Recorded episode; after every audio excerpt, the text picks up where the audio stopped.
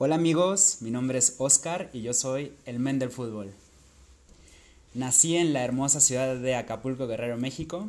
Sí, en la misma ciudad donde nació el legendario arquero mexicano El Brody Jorge Campos. Actualmente vivo en la Ciudad de México, ciudad que quiero mucho porque aquí terminé mis estudios en el Instituto Politécnico Nacional, en la gloriosa Esime Culhuacán. Los que estudien ahí sabrán de lo que estoy hablando. Bueno, em, a mí el fútbol me gusta desde una muy temprana edad, básicamente como a los 5 años empecé a tenerle gusto a este hermoso deporte. Y básicamente pasó porque em, eh, vi o veía más bien a mis tíos jugar fútbol, en especial a mi tío Carlos, que si me está viendo en este momento, me estaba oyendo más bien, le mando un, un gran saludo y un abrazo. Eh, me empecé a jugar fútbol aproximadamente a los 6 años de edad. Eh, mi primer posición fue de lateral derecho, que de hecho es la posición que actualmente eh, desempeño en el equipo del trabajo. Y bueno, recuerdo que en esos en esos tiempos de mi infancia jugué, mi primer equipo fueron las Águilas de Acero de primero A, de primero A en el Colegio La Salle, y eventualmente con compañeros tanto de primero A como de primero B se formó otro pequeño equipito llamado los Rayos Lasallistas. Eh, bueno, fui creciendo y eventualmente fui jugando más fútbol, no era el mejor futbolista, sería profesional en todo caso. Entonces mi sueño por ahí empezó a ser que quería ser comentarista deportivo. Em, lamentablemente no, no, este, no seguí con mi sueño, pero algo que sí siguió en mí definitivamente ha sido la pasión por este hermoso deporte. Actualmente trabajo para una empresa que se dedica a transmitir partidos de fútbol. Entonces, básicamente me pagan por ver fútbol, lo cual amo y la verdad estoy súper contento con, con lo que hago profesionalmente. La verdad que nunca imaginé que me fueran a pagar por ver fútbol, puesto que en mis tiempos libres hay algo que yo hago, es ver fútbol o leer estadísticas eh, de fútbol, que es precisamente lo que vamos a hacer en este momento. Vamos a repasar lo que fue el torneo mexicano de 1988 a 1989. Fue un torneo, fue un torneo largo. empiezo con este torneo de 1988 porque yo nací un 25 de julio de 1988. Entonces me parece propio empezar esta historia desde el momento uh, básicamente que, nací. Bueno, el, el torneo mexicano eh, de 1988 y 1989 empezó el 15 de octubre de 1988 y terminó el 16 de julio de 1989. Cabe mencionar que en ese torneo se hizo la primera liguilla grupal. Habían 20 equipos de los cuales eh, los ocho, primero, ocho primeros eh, calificaron a, a, la liguilla. En ese tiempo la liguilla se dividía en dos grupos, dos grupos de cuatro equipos y los primeros lugares de cada grupo avanzaban a la final. Bueno, eh, recordando la final de ese torneo largo, la final fue un América Cruz Azul. América terminó eh, sexto lugar general y Cruz Azul terminó séptimo lugar general. El primer partido, bueno, de hecho ambos partidos se jugaron en la Ciudad de México, en el Estadio Azteca. El primer partido lo ganó el América 3 a 2 y el segundo partido lo eh, empataron, perdón, empataron 2-2, dando como resultado que América quedó campeón de ese, de ese eh, torneo mexicano. Bueno, también en ese mismo torneo, eh, cabe mencionar que, que debutó en el máximo circuito Santos Laguna, puesto que compró su sitio en la segunda división de honor adquiriendo la franquicia de eh, Los Ángeles de Puebla. Eh, al final de la campaña descendió. Eh, luego de 15 años en el máximo circuito, el equipo Atlético Potosino ascendió en ese torneo las Cobras de Ciudad Juárez y descendió lamentablemente el Corre, el mismísimo Correcaminos donde juega el Gulit Peña. Muchos de ustedes sabrán, sabrán de quién hablo. Bueno, eh, en este caso la tabla general, eh, en la tabla general había 20 equipos. E, ese torneo se jugó con 20 equipos, dando al Puebla como primer lugar con 53 puntos y último lugar quedó el Atlético Potosino, por eso descendió. Queda en lugar 20. Eh, el equipo que tuvo más goles en ese torneo fue el, el Tampico Madero. Y los equipos más goleados en ese torneo fueron el Puebla y el Atlas. Eh, cabe mencionar también de que el goleador de ese torneo fue un mexicano llamado Sergio Lira, que jugaba en el Tampico Madero, se chutó 29 goles este muchacho. Y bueno, la, verdad mm, que, fue un torneo eh, bastante eh, diferente a lo que se está jugando en estos momentos, puesto que en ese tiempo cada equipo jugó 38 eh, partidos. Personalmente a mí me gustaría que los torneos volvieran a ser de esta forma puesto que en mi opinión personal eh, es más competitivo. Eh, les menciono que como les menciono que Puebla quedó en primero con 53 puntos, el Atlante quedó en segundo con 49, Tampico Madero quedó en tercero con 47, el Guadalajara quedó en cuarto con 47, Necaxa quedó en quinto con 45, América quedó en sexto lugar con 43, mismos puntos que el Cruz Azul con 43. Y los Pumas de la Universidad Autónoma de México quedaron con 41 puntos. Morelia y la UDG también consiguieron 41 puntos, pero no pasaron a la liguilla por la diferencia de goles. Pumas quedó con una diferencia de goles de más 12, Morelia quedó con una diferencia de goles de 7 y la UDG quedó con una diferencia de goles de menos 3. Entonces ahí Pumas les ganó la partida y pudo avanzar eh, a la liguilla. Un caso curioso porque Pumas únicamente en ese torneo metió 42 goles y Morelia metió 60. Pero Pumas definitivamente tenía una excelente defensa porque fue el equipo que menos goles recibió en todo el torneo. Recibió únicamente 30 goles, o sea, en 38 partidos recibió 30 goles. Estamos hablando de un promedio de, de menos de un gol por partido.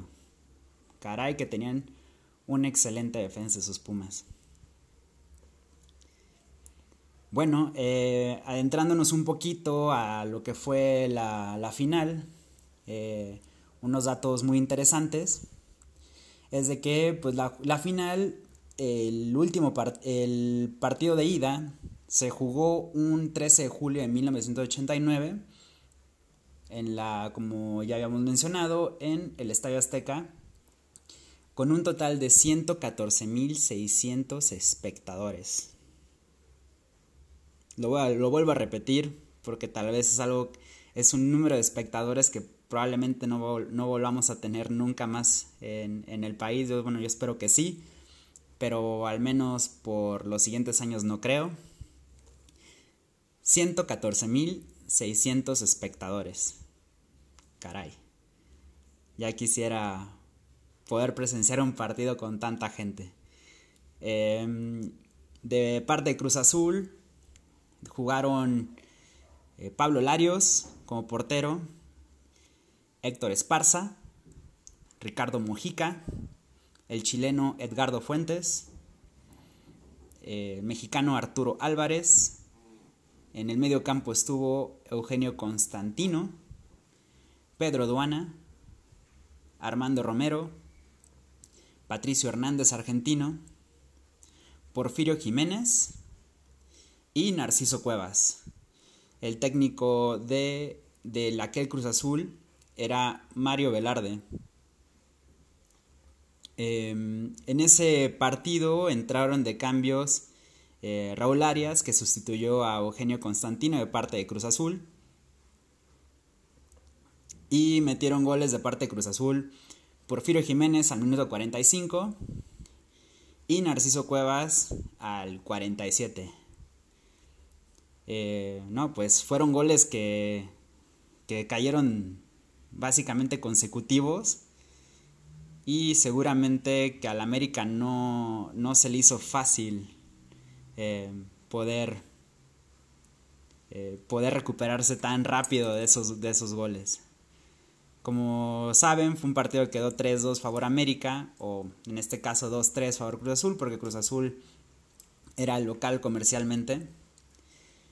Em, y, bueno, eh, ojalá y siguiéramos, siguiéramos o tuviéramos más bien eh, el mismo número de mexicanos en, un partido oficial entre estos dos puesto que Cruz Azul nada más jugó con dos extranjeros, que fue Edgardo Fuentes y Patricio Hernández.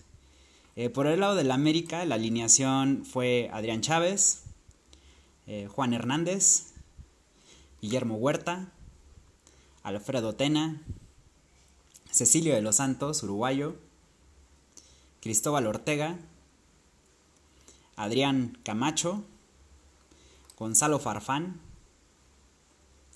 Antonio Carlos Santos, que seguramente muchos de ustedes que están escuchando habrán escuchado este nombre en algún momento, puesto que es un jugador que la afición americanista recuerda bastante y que por lo tanto se habla muchísimo de él. Estaba el famosísimo Carlos Hermosillo, que por cierto era capitán del América. Sí, e-, exacto. Carlos Hermosillo, ese mismo que levantó el trofeo en 1997 con el Cruz Azul. Pero bueno, ya llegaremos eventualmente a ese torneo de 1997. Estaba también Luis Roberto Alves Sague. Entonces, el América tenía una delantera brutal. Básicamente esos dos delanteros, Carlos Hermosillo y, y Sague, estuvieron presentes seis años después en el Mundial de 1994 con la selección mexicana, que bueno, eventualmente también vamos a abordar ese tema. De técnico tenía el América al brasileño Jorge Vieira. Eh, como cambios, sustituciones en ese entonces, entró Alex Domínguez, que sustituyó a Adrián Camacho, y entró el delantero eh, Carlos Seisas, que sustituyó al aquel entonces joven Luis Roberto Alvesague. Estamos hablando de que si nos podemos analizar a los jugadores que estuvieron en este partido, estamos hablando de que en el primer partido únicamente vieron acción cinco extranjeros. Cinco extranjeros, nada más, que es por lo regular lo que tiene un equipo al día de hoy en el fútbol mexicano jugando como titular, como titulares. En ese entonces, para el América metió gol eh, Luis Roberto Alves al minuto 2. Carlos Hermosillo le tuvo que meter gol a su amado Cruz Azul al minuto 31. Pero cabe mencionar que Carlos Hermosillo salió del América. Digo, a pesar de que salió del América, él siempre se ha declarado como un Cruz Azulino.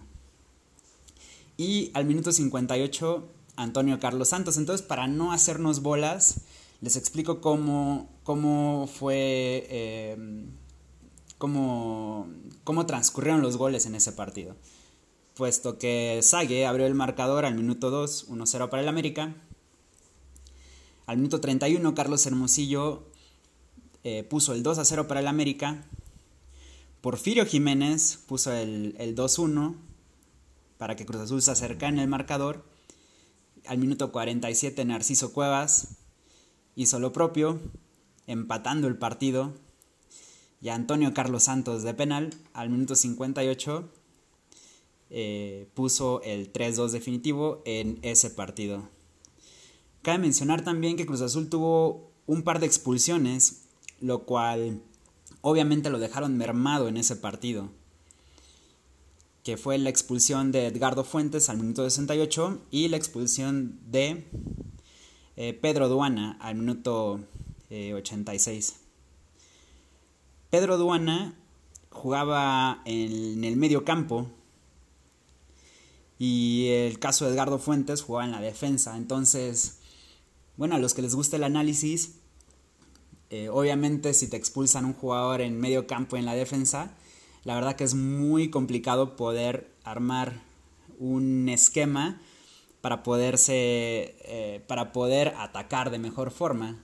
Eh, entonces es por eso que eh, que en este caso tuvo que ser sacrificado Eugenio Constantino para, para que entrara el, en su lugar Raúl Arias que pues como ustedes o muchos de ustedes ya lo saben Raúl Arias fue técnico del Necaxa. El equipo arbitral en ese caso fue em, fue comandado por Edgardo Codesal, que ha sido uno de los árbitros más icónicos que ha tenido el fútbol mexicano.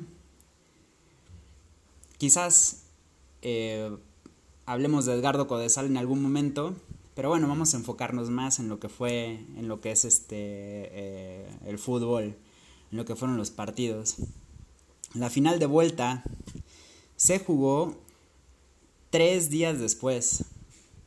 Nada que cuatro o cinco, no. Tres días. Básicamente estos muchachos no tuvieron nada de descanso. Con un lleno total del Estadio Azteca nuevamente, lo lo, eh, lo llenaron.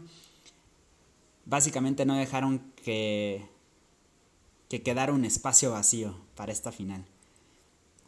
En el partido de, de vuelta podemos ver que eh, en este caso Adrián Chávez empezó como portero, Juan Hernández, Guillermo Huerta, esto estamos hablando de parte del América, Alfredo Tena, Cecilio de los Santos, Cristóbal Ortega, Alex Domínguez, Gonzalo Farfán, Antonio Carlos Santos, Carlos Hermosillo y Luis Roberto Alvesague. Básicamente, América jugó con los mismos jugadores eh, que utilizó en el primer eh, partido. Cruz Azul jugó con Pablo Larios, que por cierto Jorge Campos ha dicho que, Pablo Larios es, es su ícono, ¿no? Eh, él, bastante de lo que ha hecho en la portería fue gracias a, Pablo Larios. Eh, lo siguió como ejemplo. Gran arquero, por cierto, Pablo Larios. Pero bueno, igual en, en algún momento podremos hablar de, Pablo Larios, excelente arquero. Eh, jugó con Pablo Larios, entonces Héctor Esparza, Ricardo Mojica, Edgardo Fuentes, Arturo Álvarez, Armando Romero, como capitán, Raúl Arias, Porfirio Jiménez, Patricio Hernández, Pedro Duana y Narciso Cuevas. Básicamente el mismo, la misma alineación. Desde luego que los jugadores que fueron expulsados un partido antes, pues tuvieron que, haber, tuvieron que ser sustituidos eh, por otros jugadores, como en este caso fue eh, Raúl Arias por Pedro Duana y Arturo Álvarez por Edgardo Fuentes. Fue también un partido eh, trepitoso. Vaya, nada más el mismo marcador eh, global de 5 a 4. Te habla bastante de cómo fue ese partido. Y las acciones fueron de la siguiente forma. Juan Hernández abrió el marcador al minuto 6. Después Patricio Hernández empató al 1-1. Carlos Hermosillo le puso otro clavo al ataúd del Cruz Azul. Eh, pero antes de eso, Ricardo Mojica empató el global al minuto 27. Y bueno, como decíamos, Carlos Hermosillo definitivamente eh, puso el último clavo en el ataúd de Cruz Azul. El árbitro principal en este caso fue Antonio Garza. Entonces, bueno, esto dio como conclusión de que el América consiguiera, consiguiera su octavo título en el fútbol mexicano. Bueno, sin más que hablar de este torneo de 1988-1989, pues cabe rescatar que fue pues el primer torneo donde donde se se usó el formato de liguilla, poco diferente a lo que se hace el día de hoy, ¿verdad? Donde el primero juega con el octavo, el segundo con el séptimo, tercero con el sexto, cuarto contra el quinto, ¿verdad? En ese caso, en este torneo, pues se utilizaban los, los dos grupos donde el primero avanzaba a la final. Curiosamente, el sexto y el séptimo. Por ahí mencionan que, que el sexto lugar de una liguilla nunca ha sido campeón del fútbol mexicano. Pero cabe mencionar que esto ha sido en un torneo corto. Pues en un torneo largo, el América le dio vuelta al Estadio Azteca con su octavo título. Bueno amigos, sin más que decir, espero que les haya gustado esta información deportiva. Yo espero pronto poder abordarles con otros temas futbolísticos como lo fue el Mundial de 1994, que fue el primer mundial que a mí me tocó ver. El, eh, el primer mundial que me tocó presenciar y que realmente me dejó muy marcado. Pero bueno, eventualmente vamos a abordar ese tema. Yo espero que ustedes se la pasen excelente y muchísimas gracias por escucharme. Hasta luego.